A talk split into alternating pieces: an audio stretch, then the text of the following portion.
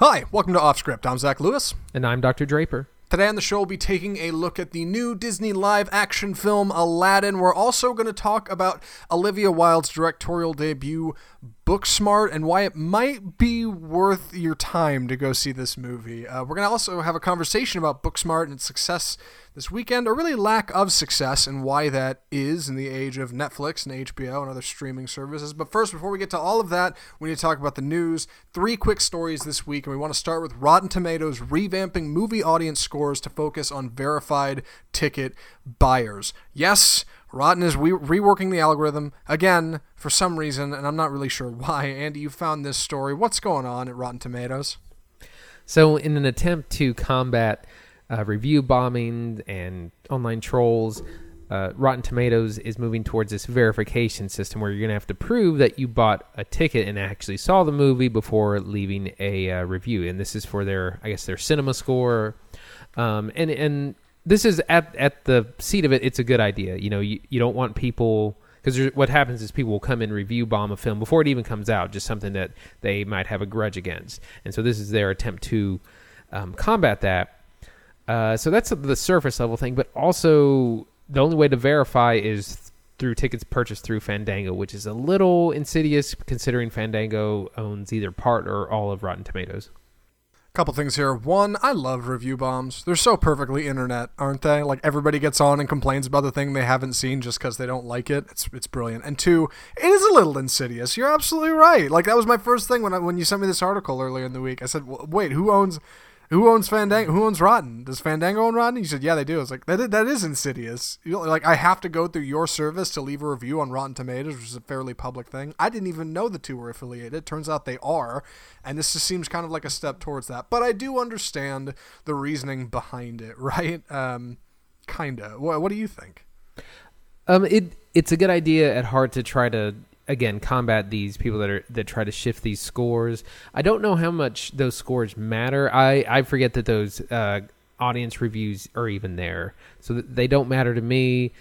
Um, but like I said, at the same time, you having to buy a ticket through Fandango t- to be verified and then write a review uh, is a little shaky. Yeah, it's it's worth mentioning here that the uh, chief marketing officer for Fandango, Lori Pantel, uh, when asked about this, said, "No, no, no, we'll uh, we'll partner with any any other ticket sales company that wants to come on board." That's what she said anyway. So supposedly this is just for Fandango for now. Um, I'm in the same camp as you. I only look at like the cinema re- review score, the mo- the movie review score. Right, I don't really care about the audience score. I never have. Um, but I guess you know, neat. I suppose. I, I guess Rotten's going to the trouble because they want to like revamp the user experience, right? They want people to get on and leave reviews and feel like it matters. Is that because because to me, why waste the time, right? Yeah, exactly. I mean, yeah. How much do you hate something you want to get on there and complain and think people are going to read it? I'm not mm. sure. well, uh, keep it here on Offscript for more for Rotten Tomatoes. Uh, our next story from Cannes Film Festival: uh, Bong Joon Ho's um, Bong Joon Ho, I think I said that right. Uh, his yeah. Bong Joon Ho's Parasite wins the Palme d'Or, uh, the the penultimate prize from the Cannes Film Festival. Some big surprises here. Uh, we weren't expecting Antonio Banderas to win Best Actor uh, as a past his prime director in Pedro Almodovar's Pain and Glory. And we also thought Quentin Tarantino's Once Upon a Time in Hollywood would come up with something. It actually turned out nothing. No awards, uh, which obviously went over great with Mr. Tarantino. Andy, what do you know about this? Uh, so this is significant for a number of reasons. So Bong Joon Ho is the first uh, South Korean film to win uh, the Palme d'Or, uh, first Korean director. Uh, so that's a, a, big deal. And I forget he, I've seen his name a lot. He did the host, and um, there was another zombie. I think it was maybe Train to Busan. Um, so, so he's a big deal, big deal, good director. And I have not heard anything about this movie Parasite, but I, I have to see it now because I've it's I've heard it's a big deal. And like I said, Tarantino came up empty-handed, who was the heavy favorite for um, Once Upon a Time in Hollywood. Uh, let me tell you, I'm really interested to see this uh, Antonio Banderas movie. I know that's not the reason we're doing this story. I also want to see Bong Joon Ho's Parasite because that sounds really neat. Apparently, the audience stood up and shouted when it won the award. Uh, very big deal. Nobody got eyes on what Tarantino was doing. But this Antonio Banderas movie, Pain and Glory, it's the it's his eighth picture with Pedro Almodovar. Uh, shout out to Antonio Banderas coming back. and winning an acting award. I wouldn't expect that as a director past his professional peak in the middle of a creative crisis. It sounds like uh, the Birdman. It sounds like Antonio Banderas' is Birdman. If right, I, right. If I had to wager. So, any idea how Tarantino took this whole thing? Uh, I don't. I haven't haven't seen his uh, his reaction, but uh, I mean, quietly, I guess. Yeah, Once Upon a Time is uh, it's coming out in late July, and it's it's supposed to be a big deal. It's his alleged second to last film, so we'll see what that's all about. Yeah, we'll have to see. Uh, I I don't know. I guess we'll, we'll keep an eye on it. Uh, our next story and last story this week Aladdin soars to a massive $113 million Memorial Day weekend. Disney kills it. Uh, meanwhile, Olivia Wilde's R-rated high school comedy Booksmart, won't get to that in a second, earned 8.7 million, and Brightburn took in 9.5 million. Big weekend for Aladdin. Is anybody surprised by this? Absolutely massive. You know, it's funny. I saw a thread on on Reddit a couple of weeks ago, and a guy was boldly predicting that Aladdin was going to bomb, you know, for one reason or another. And I was like, "What are you thinking? This thing's going to clean up, no matter how bad it may or may not be." Um, so again, Disney has a winning formula, and that's why we keep seeing these. And you know, more or less, they're working. Um, this did make more money than uh, 2016's The Jungle Book, uh, directed by Jon Favreau, which kind of kicked off a lot of this, uh, these live action remakes, and didn't make quite as much as Beauty and the Beast, but it's still, you know, it's proving the case to keep these films going and why we're going to see everything remade. It is, it is an exciting thing, yeah. More and more Disney live actions to come for anybody keeping up. Uh, they're working on The Lion King next live action. They're also making Lady and the Tramp for Disney Plus, and I think they're working on pre-production for Mulan. That's their live action one. After that, I don't know what they're doing, uh, but people will be anxious to find out. I am happy for Guy Ritchie the director, right? Because Guy Ritchie doesn't get a whole lot of work anymore because Guy Ritchie isn't cranking out very good movies. Um, so I'm excited for him. I, I think this will uh, light a fire under under him, and definitely some actors and actresses we'll talk about in the review um, that, that put out some solid performances. Uh, I, I, guess you're right. It's not a surprise. Yeah, and it means we're going to keep seeing these things. Yeah. and they work. They're uh, the biggest complaint seems to be that they're, you know, kind of pace or step by step remakes essentially, and we're not really getting anything new and that's definitely something I would like to see more of. To see, I don't mind seeing these properties reimagined. I just wish they weren't. I just there was more to them. Yeah. Uh, spoiler alert for, for my review. I'm I'm in that same camp. I, I wish it was a little bit uh, a little bit heavier, but for what it's worth, you're right. We're going to keep seeing these things. Disney is going to keep making them. Obviously, we can look at Marvel. We understand they will run with a successful formula, and uh, incredible or not, it is a successful formula. People will go see them. Um, that's where we're at. So uh, we should move on to our first review of the show. We did a big swap right right before we got started. So believe it or not, uh, we're gonna go against the grain. We're gonna talk about Aladdin second. All right. We're gonna, a bold gonna, move. Yeah, right. a, a, bold move for bold cinema. Uh, we're going to talk about this movie, Olivia Wilde's movie. First, Andy has graciously agreed to take the review. You will find out why we're talking about it first very shortly. Andy, please take it away. This is Olivia Wilde's Booksmart.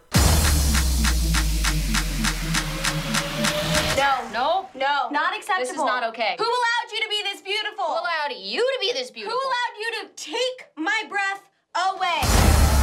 So this is the newest uh, coming of age teen comedy. Uh, like I said, directed by Olivia, Olivia Wilde and starring Kaitlyn Dever and Beanie Feldstein as the two leads. Beanie Feldstein, if you don't know, is Jonah Hill's younger sister, um, who was also in uh, Ladybird uh, from a couple years ago so the story focuses around these two girls on their kind of last week, last day of of, of high school. Uh, they're two huge nerds. They work really hard. Uh, Beanie Feldstein plays Molly, uh, who's the, the valedictorian, and she's very proud of herself and uh, kind of thinks that she's better than everyone. And, and, you know, she's valedictorian. She's going to Yale. And very early on in their last day of school, uh, we meet a cast of characters, uh, the kind of these stereotypical uh, people in high school. You know, we have the the jock, the slut, the the nerd, the uh, the stoners, all this this kind of uh, stock high school characters you see. And Molly fancies herself, you know, better than these people. I work harder. I got into Yale, and she soon finds out that a lot of these people uh, that she looks down on are actually have got into the same school she did, or are going to other uh, equally prestigious uh, Ivy League schools or or programs. So she's kind of knocked. She's taken aback by this, and she decides that her and her best friend Amy, played by Kaitlyn Dever, are gonna go to a big party this night. You know, we've never done any, anything bad or wild, and now we're gonna have a really good time before graduation. Um, and because they're two girls who don't really go out and party, they don't really know what they're doing, and so we get a, a super bad esque odyssey trying to get to this party, and uh, we have a lot of laughs, a lot of along the way, and we also have a lot of other great things about this film. Um, so that's the, the story. Zach, well, what'd you think? Andy, I really like this movie. uh, this movie is one of those movies that comes along and is better than it deserves to be. It's actually really good. It's the reason we want to talk about it first, um, because if just spoiler, like you, sh- it worth your time. You should go see Booksmart. Andy, what did you think? Um, I loved it, and this is going to be on my top ten. I was Yeah. really surprised. It Uh, might be on that- mine as well. Not that I th- thought it was going to be bad. It it really, like I said, it's drawn a lot of ca- comparisons to Super Bad with female leads, and it does have that kind of humor. It is incredibly funny, um, and it, it, it is kind of centering around a similar theme, but it's so much deeper because. Uh, you know, S- Super Bad in the end is about friendship. Uh, this movie has a lot of underlying themes going on that are much deeper and much uh, give a lot for discussion, and it's hysterical uh, to begin with. Yeah, let's let's start there because I, I I don't want to compare this movie exclusively to Superbad, and we'll talk about this in our Death of Cinema segment. But I think people comparing it ultimately is hurting the film, and I want to talk about just briefly. We'll talk about it more in that segment. Why this isn't that, and and the main part of that starts with the fact that this is centered around women and not men in every sense of the word. In Superbad, our characters are not only self-deprecating but very mean to each other they're they're mean all around. They're just they're just like bad kids, right? They're they're dudes that are just mean and horrible. Yeah. Whereas the women in this movie, uh, played brilliantly by Kaitlyn Dever and Beanie Feldstein, are incredibly complimentary to each other, incredibly kind, and bring out the best in each other. At least these characters do, and that makes it feel like they bring out the best in each other as actresses. Um, they're tremendous and they're they're fun and engaging and positive and like it's such a it's such a breath of fresh air from something that I expected to be very crude and crass uh, and mean. Yeah, yeah, exactly. Um, to kind of go off that, we we meet a cast of characters very early on, and then we also meet and get to know them more. Uh, uh, uh, again, kind of on a journey to, to get to this party, and that's where we we set up uh, a number of laughs. And sorry, I'm I'm gonna go ahead and go just go into the like plot. Go for it. Yeah, that right? that's fine. Let's do it. um you know so when they decide to go to the, these parties they're like well we don't have uh they don't have a car or they don't they don't know where it is and so that there's this whole thing with they, they they can't get there they don't really know the address and they keep getting the wrong address and so we you know early on we, we meet a character like the rich kid and they end up accidentally going to their party and the, and there's uh a lot of laughs there and then there's a couple of other stops along the way and and this kind of builds I don't know. It was just really clever, a lot of laughs, and like I said, we slowly got to know more about our main characters and also more about the characters that they kind of look down on.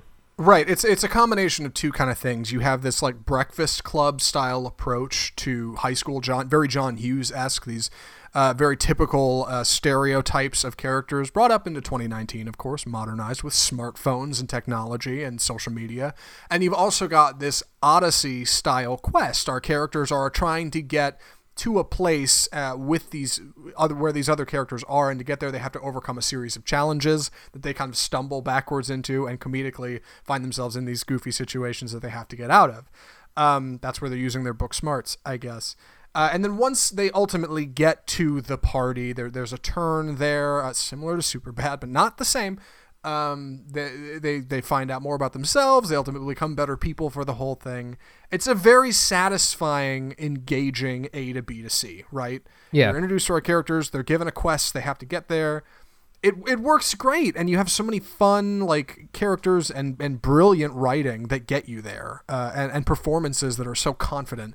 All of these kids in this movie nearly all of them i can think of a couple that weren't that great but nearly all of the kids in the movie are tremendous. Really good kids and i can't wait to see what they're doing next. Uh, Yeah, the two yes. leads uh, kaitlyn dever and beanie feldstein are incredible. What what'd you think Uh, no, I, absolutely. It's just it's stunning. that the writing is so clever. The jack, the jokes are so good. I, I went to a theater that was largely empty. There were maybe ten people, and even with ten people, everyone was cracking up. It was just uh, really good writing, really good gags. But then again, a, a lot of heart. Uh, Beanie Feldstein is incredible.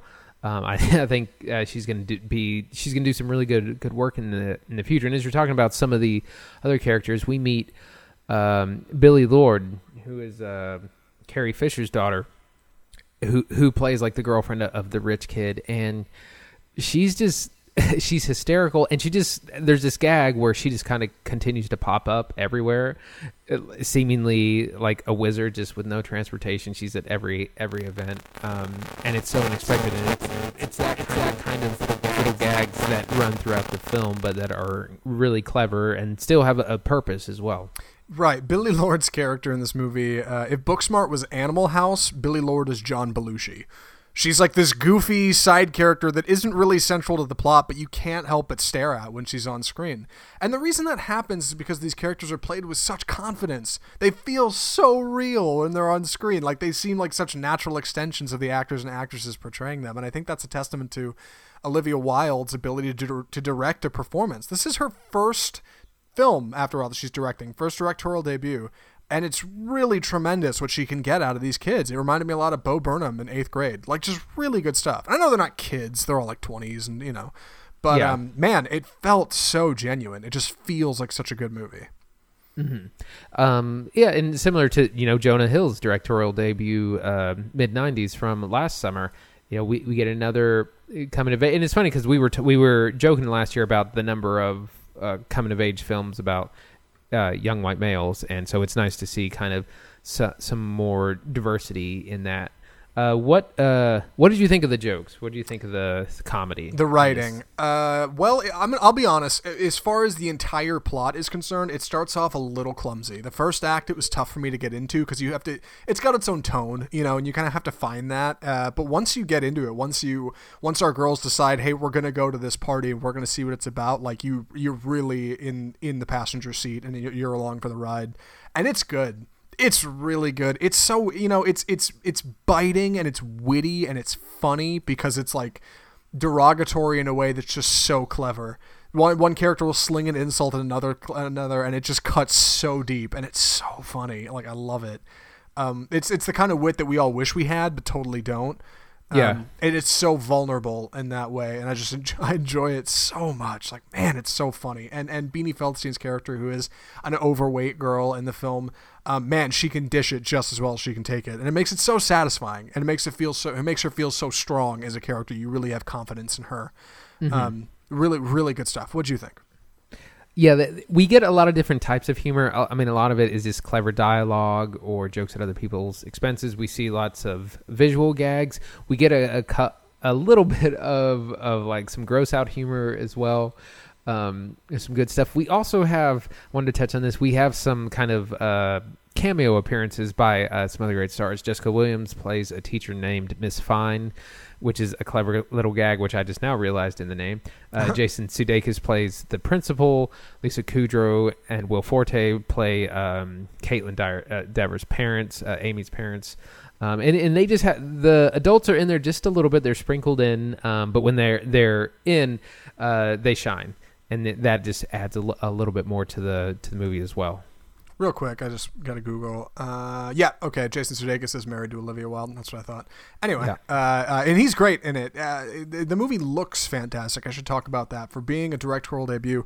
It looks real sharp. I did have an issue with some camera placement, but again, it's her first movie. Like, I'm not gonna crucify her for it. Like, otherwise, it just looks sharp. It, whoever shot it was very well well done. It's cast well. The writing is solid. man, I don't have enough good things to say about this movie. I'd love to get into bits and like specific gags, but I don't want to give anything away. The less Yeah, you know so- going in, the better. Same here. Uh, I also want to mention, my, apparently, Maya Rudolph is also in it. She is, uh, but just in her voice. Her voice. She uh, is the voice of some of the uh, motivational tapes that we Right. If you listen closely in the trailer, you'll you'll hear her in there as well. Um, I did want to touch on. There is one. Uh, there's a group of um, kind of these stereotypical uh, theater kids that we meet very early on, and uh, they come. They we see them throughout the film, and that's a hysterical kind of plot line as well, and really unique. and just lots to laugh at. Oh man, yeah, theater kids are crazy underrated in this movie. There's this uh, on the way to the party. There's a gag with the theater kids that they kind of stumble into. That's that runs five or six minutes, and like, oh my god, oh man, I lost it. It was one of my favorite parts of the film, and other people didn't even laugh that much at it, but just oh man, it's just such a smart movie. Uh, it is totally worth your time. I think. Uh, anything else for recommendations, Andy?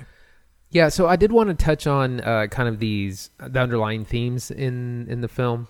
Uh, like Superbad, we, we get this um, the maturation of of friendship uh, because th- their friendship is based on one thing, and they need to, or you know, several things, and then through the course of the film, they grow and learn more about each other, and that kind of brings some other issues up, which they have to kind of resolve uh, between themselves. And so th- this theme of friendship is very strong. But the other takeaway I got, which I think is very important, it's about the dangers of stereotyping people. Because, like I said at the beginning, we get this Breakfast Club esque um, cast of characters that we all know surface level, and as we slowly get to know all of them, we realize they are all not at all like they they are perceived to be. And even the our main characters themselves, they're not exactly who they think they are either. So that's that's kind of the the takeaway theme, and, I- and I thought it was really brilliant. And that's what to me puts it on a different level than than super bad, and why I, it's definitely going to be on my top ten. yeah. I um I like so much about what this movie does. I, I wish people wouldn't compare it to what came before because I think it's really easy to see the trailer, immediately draw a generalization, and ignore it for something else. Um, it's such a smart movie. It, it's it's so clever and like it's it's just similar enough to Superbad to to use the two in the same sentence, but it's certainly not enough for you to skip it. Uh, it it's such a clever flick. Um, one more thing I, I should say: solid soundtrack. While I'm thinking about it, um, Yes, really good yes, stuff. re- Spotify really good. playlist worthy, like totally worth your time. Um, Andy, would you recommend Booksmart? Absolutely. It, it was really funny. You know, as a comedy, just that bar, it works on that level. It has, you know, we have two female leads, which is not something we see very often, female directed. Um, it's incredibly funny, very heartwarming, has a really good progressive message, but nothing that's like, you know, beating you over the head with either. Um, so I, I really enjoyed it, and I highly, highly recommend it. I did too. Same. Uh, uh, two thumbs up. Uh, I don't don't take your parents to it. Maybe. Uh, totally worth a date though, uh, or like a real good friend. Um, it- really really good stuff. We need more movies like this. I'll be honest. I, I think uh, we need we need more smart, funny, original flicks, um, and we need more people to go see them. That's important. So go check out Booksmart. It's, it's worth your time. So funny story. Uh, what the row in front of me was actually like a small family. It was a father, daughter, mother, and I was a little worried because the the daughter looked like she was probably like middle school age or younger. And I was like, "Oh gosh, I'm not." But uh, they all three had a really good time, and that was also kind of a positive thing. I was like, "Oh, we can, can as a family enjoy this kind of movie." Uh, also, yeah, while I'm thinking about that, there were two guys in the back of my theater, two dudes, uh, and they could not hold it together. One of them in particular was one of those like yell laughers, and like you could hear him in the back trying so hard to like stifle back tears during funny scenes. Oh my god, it was so funny, and like dudes enjoy it, young people enjoy it, uh, chicks certainly enjoy it. Like I, I, I don't know. Chicks, women certainly enjoy it. Good God. Uh, so yeah, you should totally check out Booksmart. Absolutely worth your time. Uh, so, moving ahead, before we get onto Aladdin, we need to talk about a certain other something involving Olivia Wilde's Booksmart. Andy, you want to uh, take the reins on this, or should I? It's time for the death of cinema.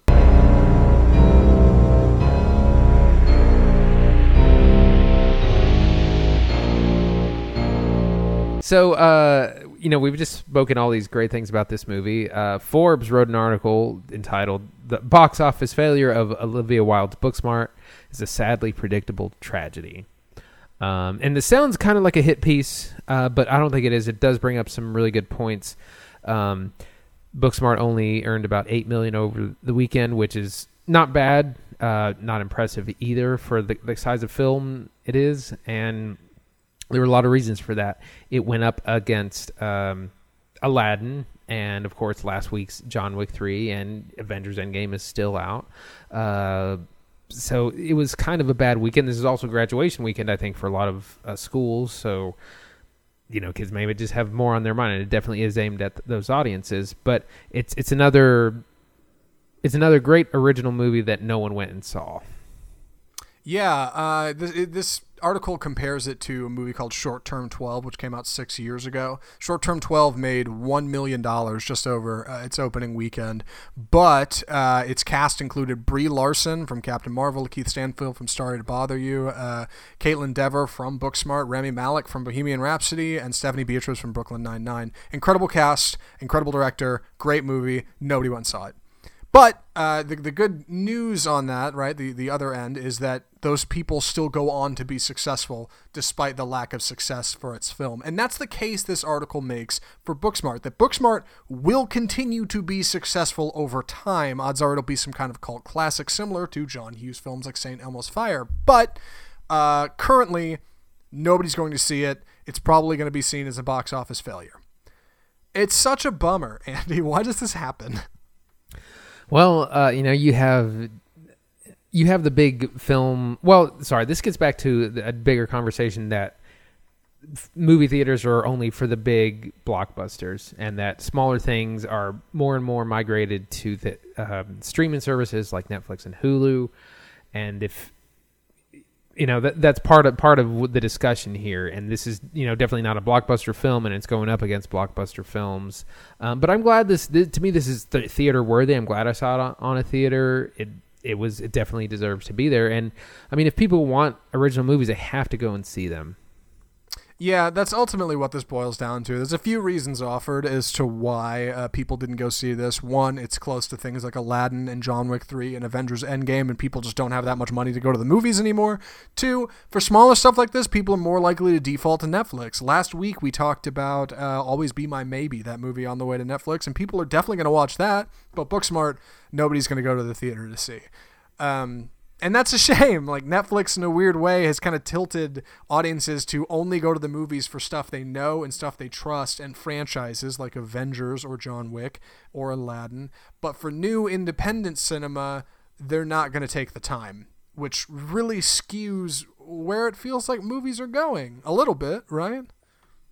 Yes, it, it's definitely not the trend I, I want to see, but that's I've read numerous articles that have said the same thing that you know the. Uh, the bold period drama is now we see that in more in a TV series that we'll find on Netflix and less of a, of a risk we would see in in the theater.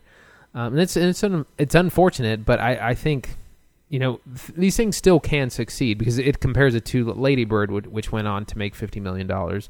Um, this might have had a better run uh, towards Oscar season, or maybe a more dead time of, of the year. It's definitely but at the same time, it's it's summer quality. Like it, we look forward to summer for because we usually get better movies, and this is a better movie. Yeah, in a lot of ways, it reminded me of something like uh, Three Billboards Outside Ebbing, Missouri. Like, odds are you didn't see that movie, but if you did, I'll bet you really liked it because it's a good movie. But like nobody goes and see that sees those. It's really a problem. Uh, and it also hurts that this movie it can be compared to Superbad so easily. I'm not saying we can't have movies that are like other movies. It's ridiculous, right? Like at some point we're going to run out of ideas. But people are so quick nowadays to just look at something, immediately make a judgment, and decide, ah, I'm going to skip it. And I think that's really happening with this movie. Oh, it's super bad for girls. I thought the same thing. I'm pretty sure I said the same thing on the podcast. And it's not like, and it's, it's totally worth your time. But like, I, I do understand the mentality, and that does does hurt this movie. I was going to say I, I, heard a good point. Uh, Mark Kermode mentioned that uh, that the trailer and the comparisons to to Superbad are not helping the film because it's it's ultimately not that kind of film, and it's not, it's it's um, it's its own thing, and it should be portrayed as such. And the trailer is actually kind of it's he did not go in with good kind of thoughts because of the trailer, but then he ended up loving it. Yeah, this movie also, uh, this movie, this article also talks about how this is a female-driven film, right, with a female director, and not only is it important to support that just for diversity's sake, but also because like it seems like audience are always audiences are always clamoring for that with something like Captain Marvel, but then it comes out in a smaller fashion and nobody cares. Which isn't great. Ultimately, accountants in Hollywood will look at that and decide, well, it's not a good bet, and we're not going to do it. And and I don't know. Uh, I, I, wish people would, you know, put their put their wallets and their time uh, where their where their mouths are. Um, but this is, you know, general yeah. audiences we're talking about. Of course, it's I mean, not going to happen.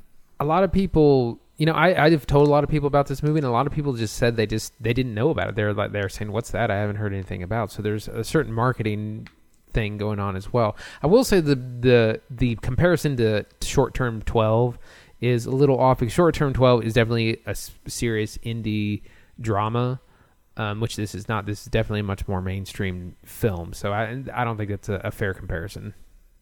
Um, one thing I think before we move on, in case you have other things, I, I think I'm about yeah, I, I'm run out of steam on this one, but uh, it's worth mentioning. This article does uh, conclude uh, saying that Booksmart will likely become, according to this author, a generational cult classic. It has an A from the Cinema Score uh, from women aged women aged range 17 to 34. It's got like a 95 on Rotten Tomatoes. Like it's not just us; it is genuinely a good film.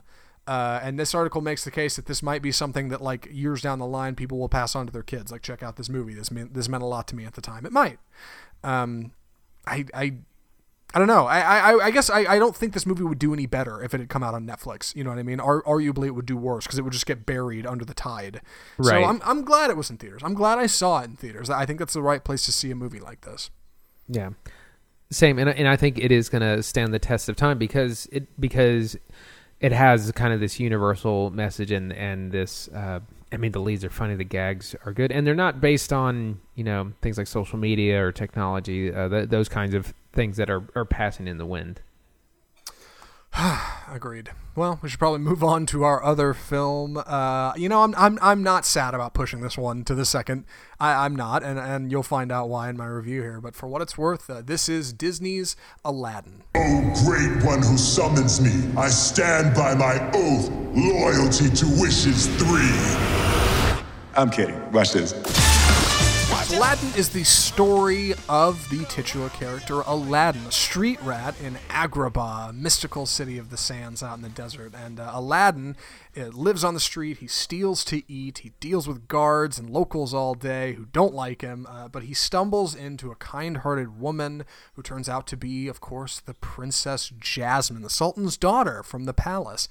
Uh, and and along uh, his journey to kind of find a path through life with her, he stumbles into a, a angry vizier who wants the world and the throne for himself, a, a magic carpet, and a certain magical lamp with a genie inside with a lot of personality that helps him become the person uh, he always wanted to be, or really needed to be because the person he wanted to be turns out to be not that great of a person at all. That's the best uh, summary I can think of the movie Aladdin. If you've seen the animated film, you're familiar, of course. Andy, what did you think of Disney's Aladdin?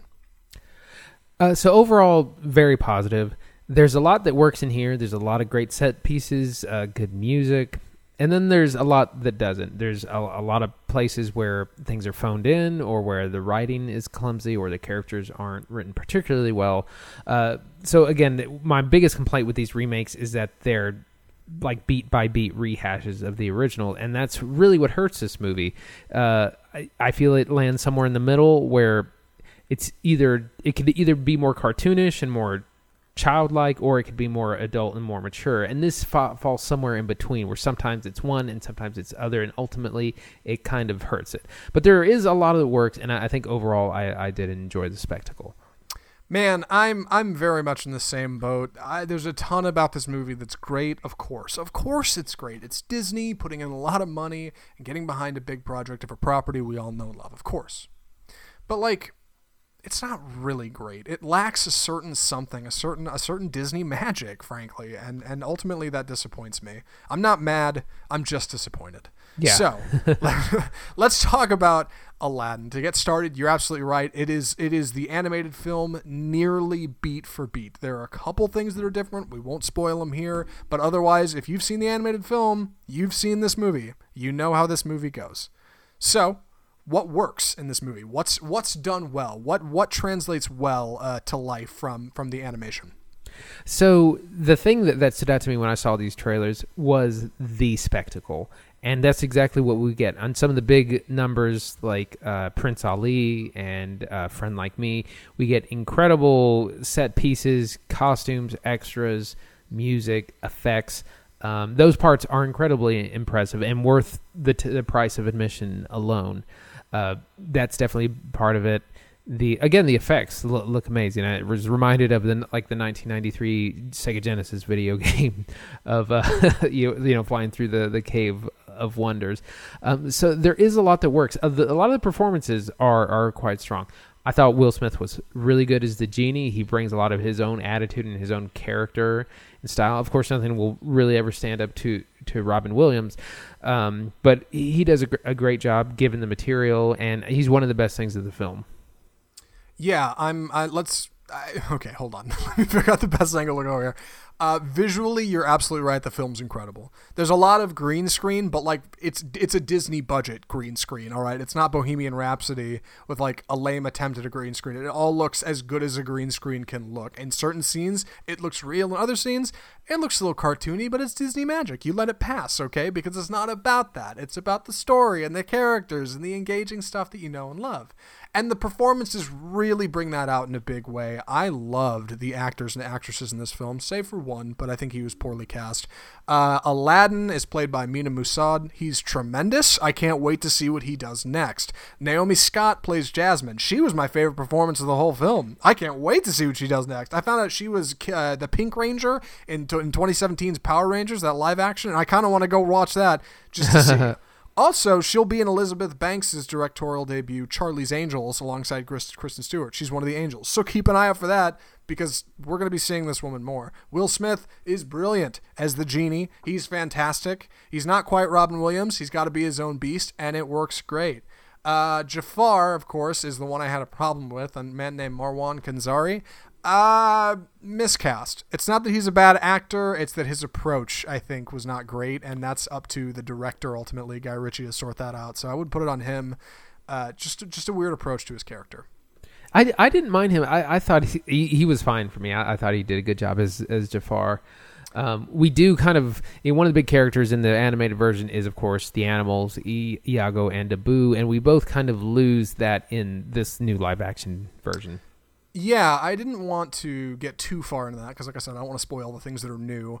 Um, but but I, I mentioned that to, to Christine because we saw it. I said, man, Abu and Iago are totally pushed to the side in this movie. Like they just don't. They're not as charismatic. They're not as interesting. Their characters aren't as fleshed out. I, I guess because it was animated, there's a little bit more like design and punch to it. But in this, they're CGI parrot and monkey respectively, and like they don't you know they don't really talk. The parrot kind of talks but like they're ultimately just kind of they're just kind of relegated to the side and that's a bummer. But there are characters included that weren't in the original. There's a, there's a wonderful handmaiden uh, played by Nasim Pedrad from uh, uh, SNL, SNL, yeah. Yeah uh, there there's this other there's this new guard character named Hasim he's he's kind of interesting and fun. There's a couple new songs. So like it's not all bad. There is new stuff in there and that is kind of cool but ultimately it does stick to the same like tent poles uh, that you know and love Mm-hmm. So, um, I guess we can go ahead and get into some of the things that don't work. And it, the, sure, the the biggest thing for me is uh, some of the writing is really. Uh, it's really bad, and particularly the first act, the way things get going is really clumsy because you're you can tell they're trying to recreate scenes from the animated version, uh, but it just it, it doesn't feel right in real life. And, and all these great performances. we left out Mina Mossad. Or, or Mena Massoud. I, thought, I, oh, I, I said him. Yeah. No, I didn't because I thought I thought his character was written really poorly. He, right, you he, did not like the titular. He's well, he's just all over the place. Uh, sometimes he's uh, kind of a jerk. Sometimes he's sweet. Sometimes he's naive, and it's just uh, to me, it, it's it's the dialogue you get in the Dora the Explorer movie. Like it's that kind of adult dialogue dumbed down for eight year olds uh, sometimes like it's just it's we get a lot of that through for all the characters sometimes um, but particularly him and it, it's just real rough yeah uh, what do you think No, I, I agree, and and maybe that comes back to the the Jafar issue. Like I said, it, it wasn't. I don't think it was a matter of the actors and actresses. I don't. I, I think it was a matter of writing and coaching and directing. Like that's that's where the stumble is. I feel like these actors and actresses could have put out pretty much any performance they were given, but like these were the these this was the hand they were dealt. Somebody in the studio line said, "Hey, we want Aladdin to be played like this, charismatic but kind of dumb and oddly a little tonally deaf. Uh, we want Jafar to be kind of nutso, but not really because he's not this big charismatic guy. And and like, you know, that's neat, but like it it." it you, you run the risk of things not working, and Disney clearly doesn't want to do that in these movies. And when they try, it kind of doesn't work, so they stick to what works, and, and it's just this weird, like, self fulfilling prophecy, I guess. But I still wish they'd try. I still wish they'd try to do more or do things different, um, just in a way that's successful. That yeah, makes the, the, there are, there are moments, like I said, when it is more adult and more mature, and we, we feel like we have real actors, and then there's parts where it defaults to uh, a film for eight year olds, and so it, it what it causes is tonal shifts all over the place. Where I'm not real sure what kind of movie we're we're in or that we're making. And as far as like the whole film comes together, you're right. Like in some parts, it feels like okay, this makes like it really gets going in the second, third act. But the first act, it felt like at least the first ten minutes, it felt like you had to have seen the original to keep up with what was going on because it throws so much information at you so fast, and you don't have time. There's really no establishing characters or setting. It just starts like oh hey, here's uh here's our characters doing their thing now. It, it really comes at you fast. And if you've seen the original, okay, you know, that's Aladdin, that's Jasmine, we're on our way. This is Agrabah. If you haven't, like, I don't know how you would keep up. I guess you just would stumble through it and figure it out as you go. There were a couple characters in this movie, like, I didn't even know their names till the third act because it never really said them and established them. So, you know, I, I, I don't know. I, I don't know if I'm supposed to have seen the original, know what I'm doing, or come in fresh. There were kids in the theater that enjoyed it, you know, because it was, it was a packed house for us, but and their parents that enjoyed it. But I really do kind of wish I could go back and see this movie without having seen the original and see how it holds up because I'm only coming at this with the expectation of what's come before because it plays so close to the chest. Right. The other thing that really stands out to me is the length. It is so long. It is so long. Uh, it's a full two hours, and that's after any previews you may may or may not have sat through. Um, it really starts to drag about three quarters of the way. I remember looking at my uh, you know watch, and there were. I was like, we're only an hour and a half in, we have another half hour. Like, what? It was starting to really drag, and it's you know it is based on a ninety minute film, and it's a ninety. It probably can be a little bit longer, but not a full half hour longer. No, and and and the the runtime is a perfect place to jump into m- probably my biggest issue with this film, the editing. I know editing is one of those things that it's hard to nail down when you're watching a movie how to know whether or not the editing is good or bad, but the most practical answer is whenever editing is good, right, in a film, and whenever editing is good in a horror film, you feel scared. Whenever it's good in a comedy, you laugh. Like editing is the thing that brings all of these separate pieces together into one coherent story and makes it engaging and fun. And when you're watching a movie that just feels like it drags and you just like it just feels like the longest movie ever, that's due to the editing. And the editing in this movie is frankly clumsy. There's scenes in this movie that are slightly well, it's not really editing, but slightly out of focus. There's scenes in this movie that are put together in odd ways. Action scenes have a million cuts in them, like Taken. Like it's it's just busy and it makes it feel long and drawn out in a way that doesn't necessarily benefit the experience. I, I was I was checking my watch. I was like, come on, like when is this? Let's move this along. And I know how it's gonna end because I've seen the original, and still I had to wait and expect and like, oh my gosh, it doesn't it doesn't help it. I don't think. I, I don't know if they were going for it to feel like epic, but I, I don't know. It, it just it didn't do it for me. Right. Um, what did you What did you think about some of the new additions? We we've made we've updated the story, and it's definitely you know it's a little bit more progressive. We've changed some things from the old one. We've added some, including a couple of new songs. What did you think about those? Well, I, I didn't mind them. I, I minded the way they were included. That was the thing. Because there were songs in the original that I felt like were kind of swept under the magic carpet, and there's other uh, new songs that didn't feel like they quite got their due. Uh, Jasmine has a great uh, song in this movie that I actually really enjoyed. I think kind of came from the Broadway play. I, I- feel like a lot of elements that were added to this were pulled from that. At least I read that somewhere. And she's got a very powerful, engaging bit, and her character is fleshed out a lot more in this movie, which is really cool. But the first time you get the song, it's like a 45 second stanza and that's it. And then the second time it's a full reprise with multiple verses, which is great. But the first time you hear it, that's the first time there's an original song in this movie. So it started up and I thought, oh, great. Like an original song. I didn't know this was in here. This would be cool. And then after 45 seconds, it's over. I was like, oh, okay. So then when it comes around again, it's just kind of like a false start. It's a weird stumble out of the gate for original songs in this movie. I felt that way. I'm I, I'm sure you didn't, but otherwise, like I, I like it. Like I said, I, I I want them to take more chances. I want them to kind of go off script a little bit. Pardon the pun. Right. um, I think anytime they do that, they're growing as a studio and they're trying something new, and ultimately that's beneficial, even if it doesn't work out. What did you think? Um, I liked these new uh, additions, and this is probably where you can hear the biggest difference in in the time is the st- the style of music is so different. Like the um, the the kind of opening numbers, like Street Rat, and that is reminiscent of the. It reminded me a lot of the musical Newsies from the mid '90s. Um, yeah, also Disney picture. Yeah, it, so it's very much that is a, a, style of songwriting that is it's pretty it's pretty outdated at this point, and so it feels a little out of place. And when we get the new numbers, they're much more in the style of something like uh, Frozen, you know, where we, we get some something we can belt, and so we can hear the age the most in the, these musical differences. Um, I also wanted to touch on some other changes. We leave some things out uh, from from the original, and there's some some fundamental changes uh, from the original. They all worked for me. One thing that, that I did want to touch on, and this isn't a spoiler, they took out the the scene where uh, Jasmine kind of acts like she's seducing Jafar. Um, which I was when when I was watching the film, I was like, "Are they going to include that?" Because that's Here kind comes. that's kind of an awkward thing. And uh, I, I was talking to to our friend Samantha, and she was like, "Yeah, that scene used to really kind of make me uncomfortable as a ten year old." Um, so I'm glad that they've left things like that and they've made other progressive choices, uh, which all worked for me.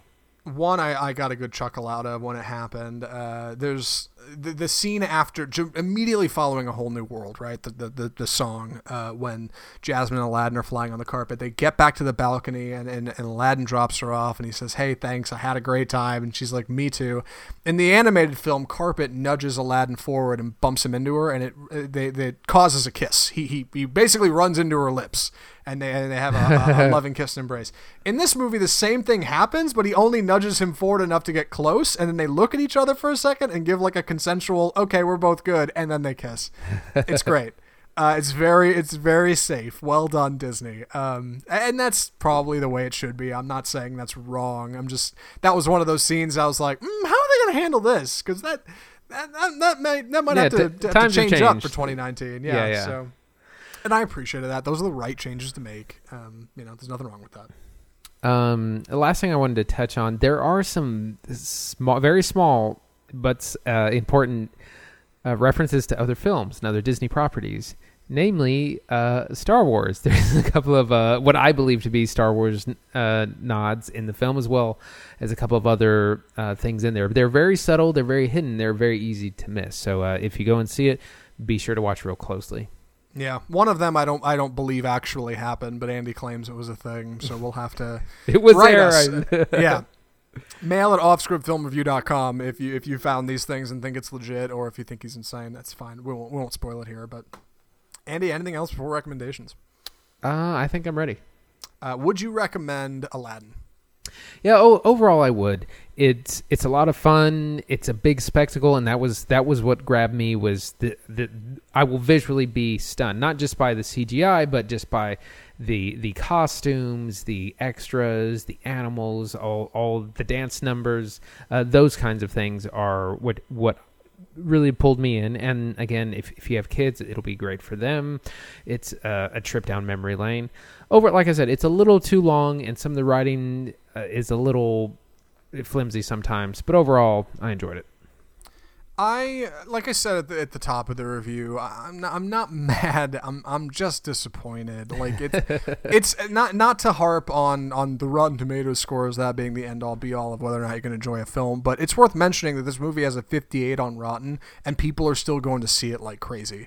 It's got issues, and I think the biggest one stems from the fact that Disney plays these things so safe part of the magic of the original Disney animated films was that they were so original and so new, and there was nothing like them, and they had so much passion poured into every single frame of animation. and you watch these and you know, you just know they are a cash grab remake that's not going to do anything new or different unless they absolutely have to. And and ultimately it feels like Disney is sacrificing a part of itself to make that happen, and that bums me out. Maybe the new Disney classics are the Marvel films. Maybe the new Disney classics are the Star Wars films. Maybe these aren't supposed to be what I want out of a remake of Aladdin, but I just I know there's so much more potential from that well of creativity and to see them just say, "Hey, you're going to come in, Guy Ritchie, and make the same movie, just change up a couple of things, and yeah, you can get a little creative, I guess. It bums me out. Aladdin is good. Your kids will like it. It's a great date movie. Go see it with your parents. Uh, they'll think it's great, but I, I just I, I can't shake this nagging feeling that it could be so much more. So that's my yeah. Well, also to, to kind of bounce off that, um, you know, I'm reminded of the couple of Jungle Book remakes, and the one that that ended up on Netflix. Um, I can't remember the subtitle, but anyways, that was a, a great remake, and it it had updated characters. We got all this original dial. I mean, it, it it was the overall story that we know, but it was you know lots of original writing and characters and situation. It, that movie was particularly really dark um, for a kids film, and and it was so much more memorable and enjoyable for that. And you're absolutely right. There's um, there's just not a lot there. And I, I remember I keep hearing all these stories about what it took to get Robin Williams to do the genie and how they did it. And basically, they had him improvise so much, and of course, that's really hard to animate to. So they they had him improvise his lines and his parts, and then they had to go back and do the animation over it. It was just this huge challenge, but that's the, they want that's the length they were writ, willing to go to get an incredible performance. Right. It was a it was a huge challenge, but it is a cultural milestone. Like you can go up to hundred people on the sea, on the street,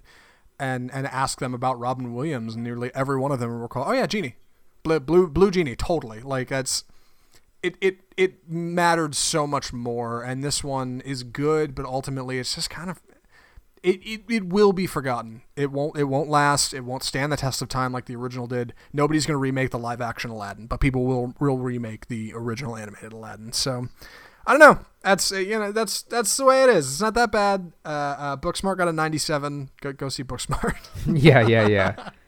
Seriously. Uh, and with that, we have wrapped our show for this week. Uh, if you want to know what we're watching next week, I'll tell you. Uh, we're going to watch Godzilla King of the Monsters. Uh, very exciting. No way Christine goes and sees that with me. We're also going to see Always Be My Maybe on Netflix, that movie I was trashing earlier during Death of Cinema. We talked about it last week. It does look good, to be fair. I- I'm only trashing it in comparison to other films on Netflix. It does actually look like a cool movie. I'm excited to see it. Uh, if you want to get involved with the show, involved. If you want to get involved with the show, let us know what you thought. Tell us if you thought Aladdin was good or bad or for crazy. If you thought Booksmart was great, email us at mail at offscriptfilmreview.com. Check out our website, offscriptfilmreview.com. We're on Facebook, we're on Twitter, we're on Instagram, we're around. So hit us up, throw us a like, a comment, and if you can do anything for the show, the biggest thing you can do is just subscribe. It's free and it's easy, and we really appreciate it. And if you want, throw us a rating too. Five five stars. Don't worry about the review. You can do that next week. But for what it's worth, thank you for listening to Off Script, the home of bold cinema. I'm Zach Lewis. And I'm Dr. Draper. Thanks for listening.